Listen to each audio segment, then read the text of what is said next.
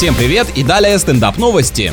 В США на Манхэттене создали дом из отходов. Кирпичи, которыми выложены стены, на 60% состоят из переработанных керамических унитазов, черепицы и стали. Совсем скоро не только маргинальные слои общества будут жить на свалках, но и самые прогрессивные и успешные люди. Вблизи каждый блок выглядит уникально и имеет свой цветовой оттенок. Это придает всему сооружению интересный пестрый внешний вид. Когда в детстве собирали шалаши из любого найденного мусора, мы не подозревали, что уже тогда занимались экостроительством.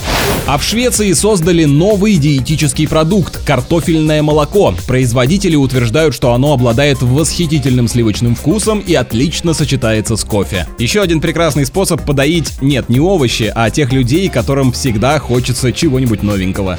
На этом пока все. С вами был Андрей Фролов. Еще больше новостей на нашем официальном сайте energyfm.ru.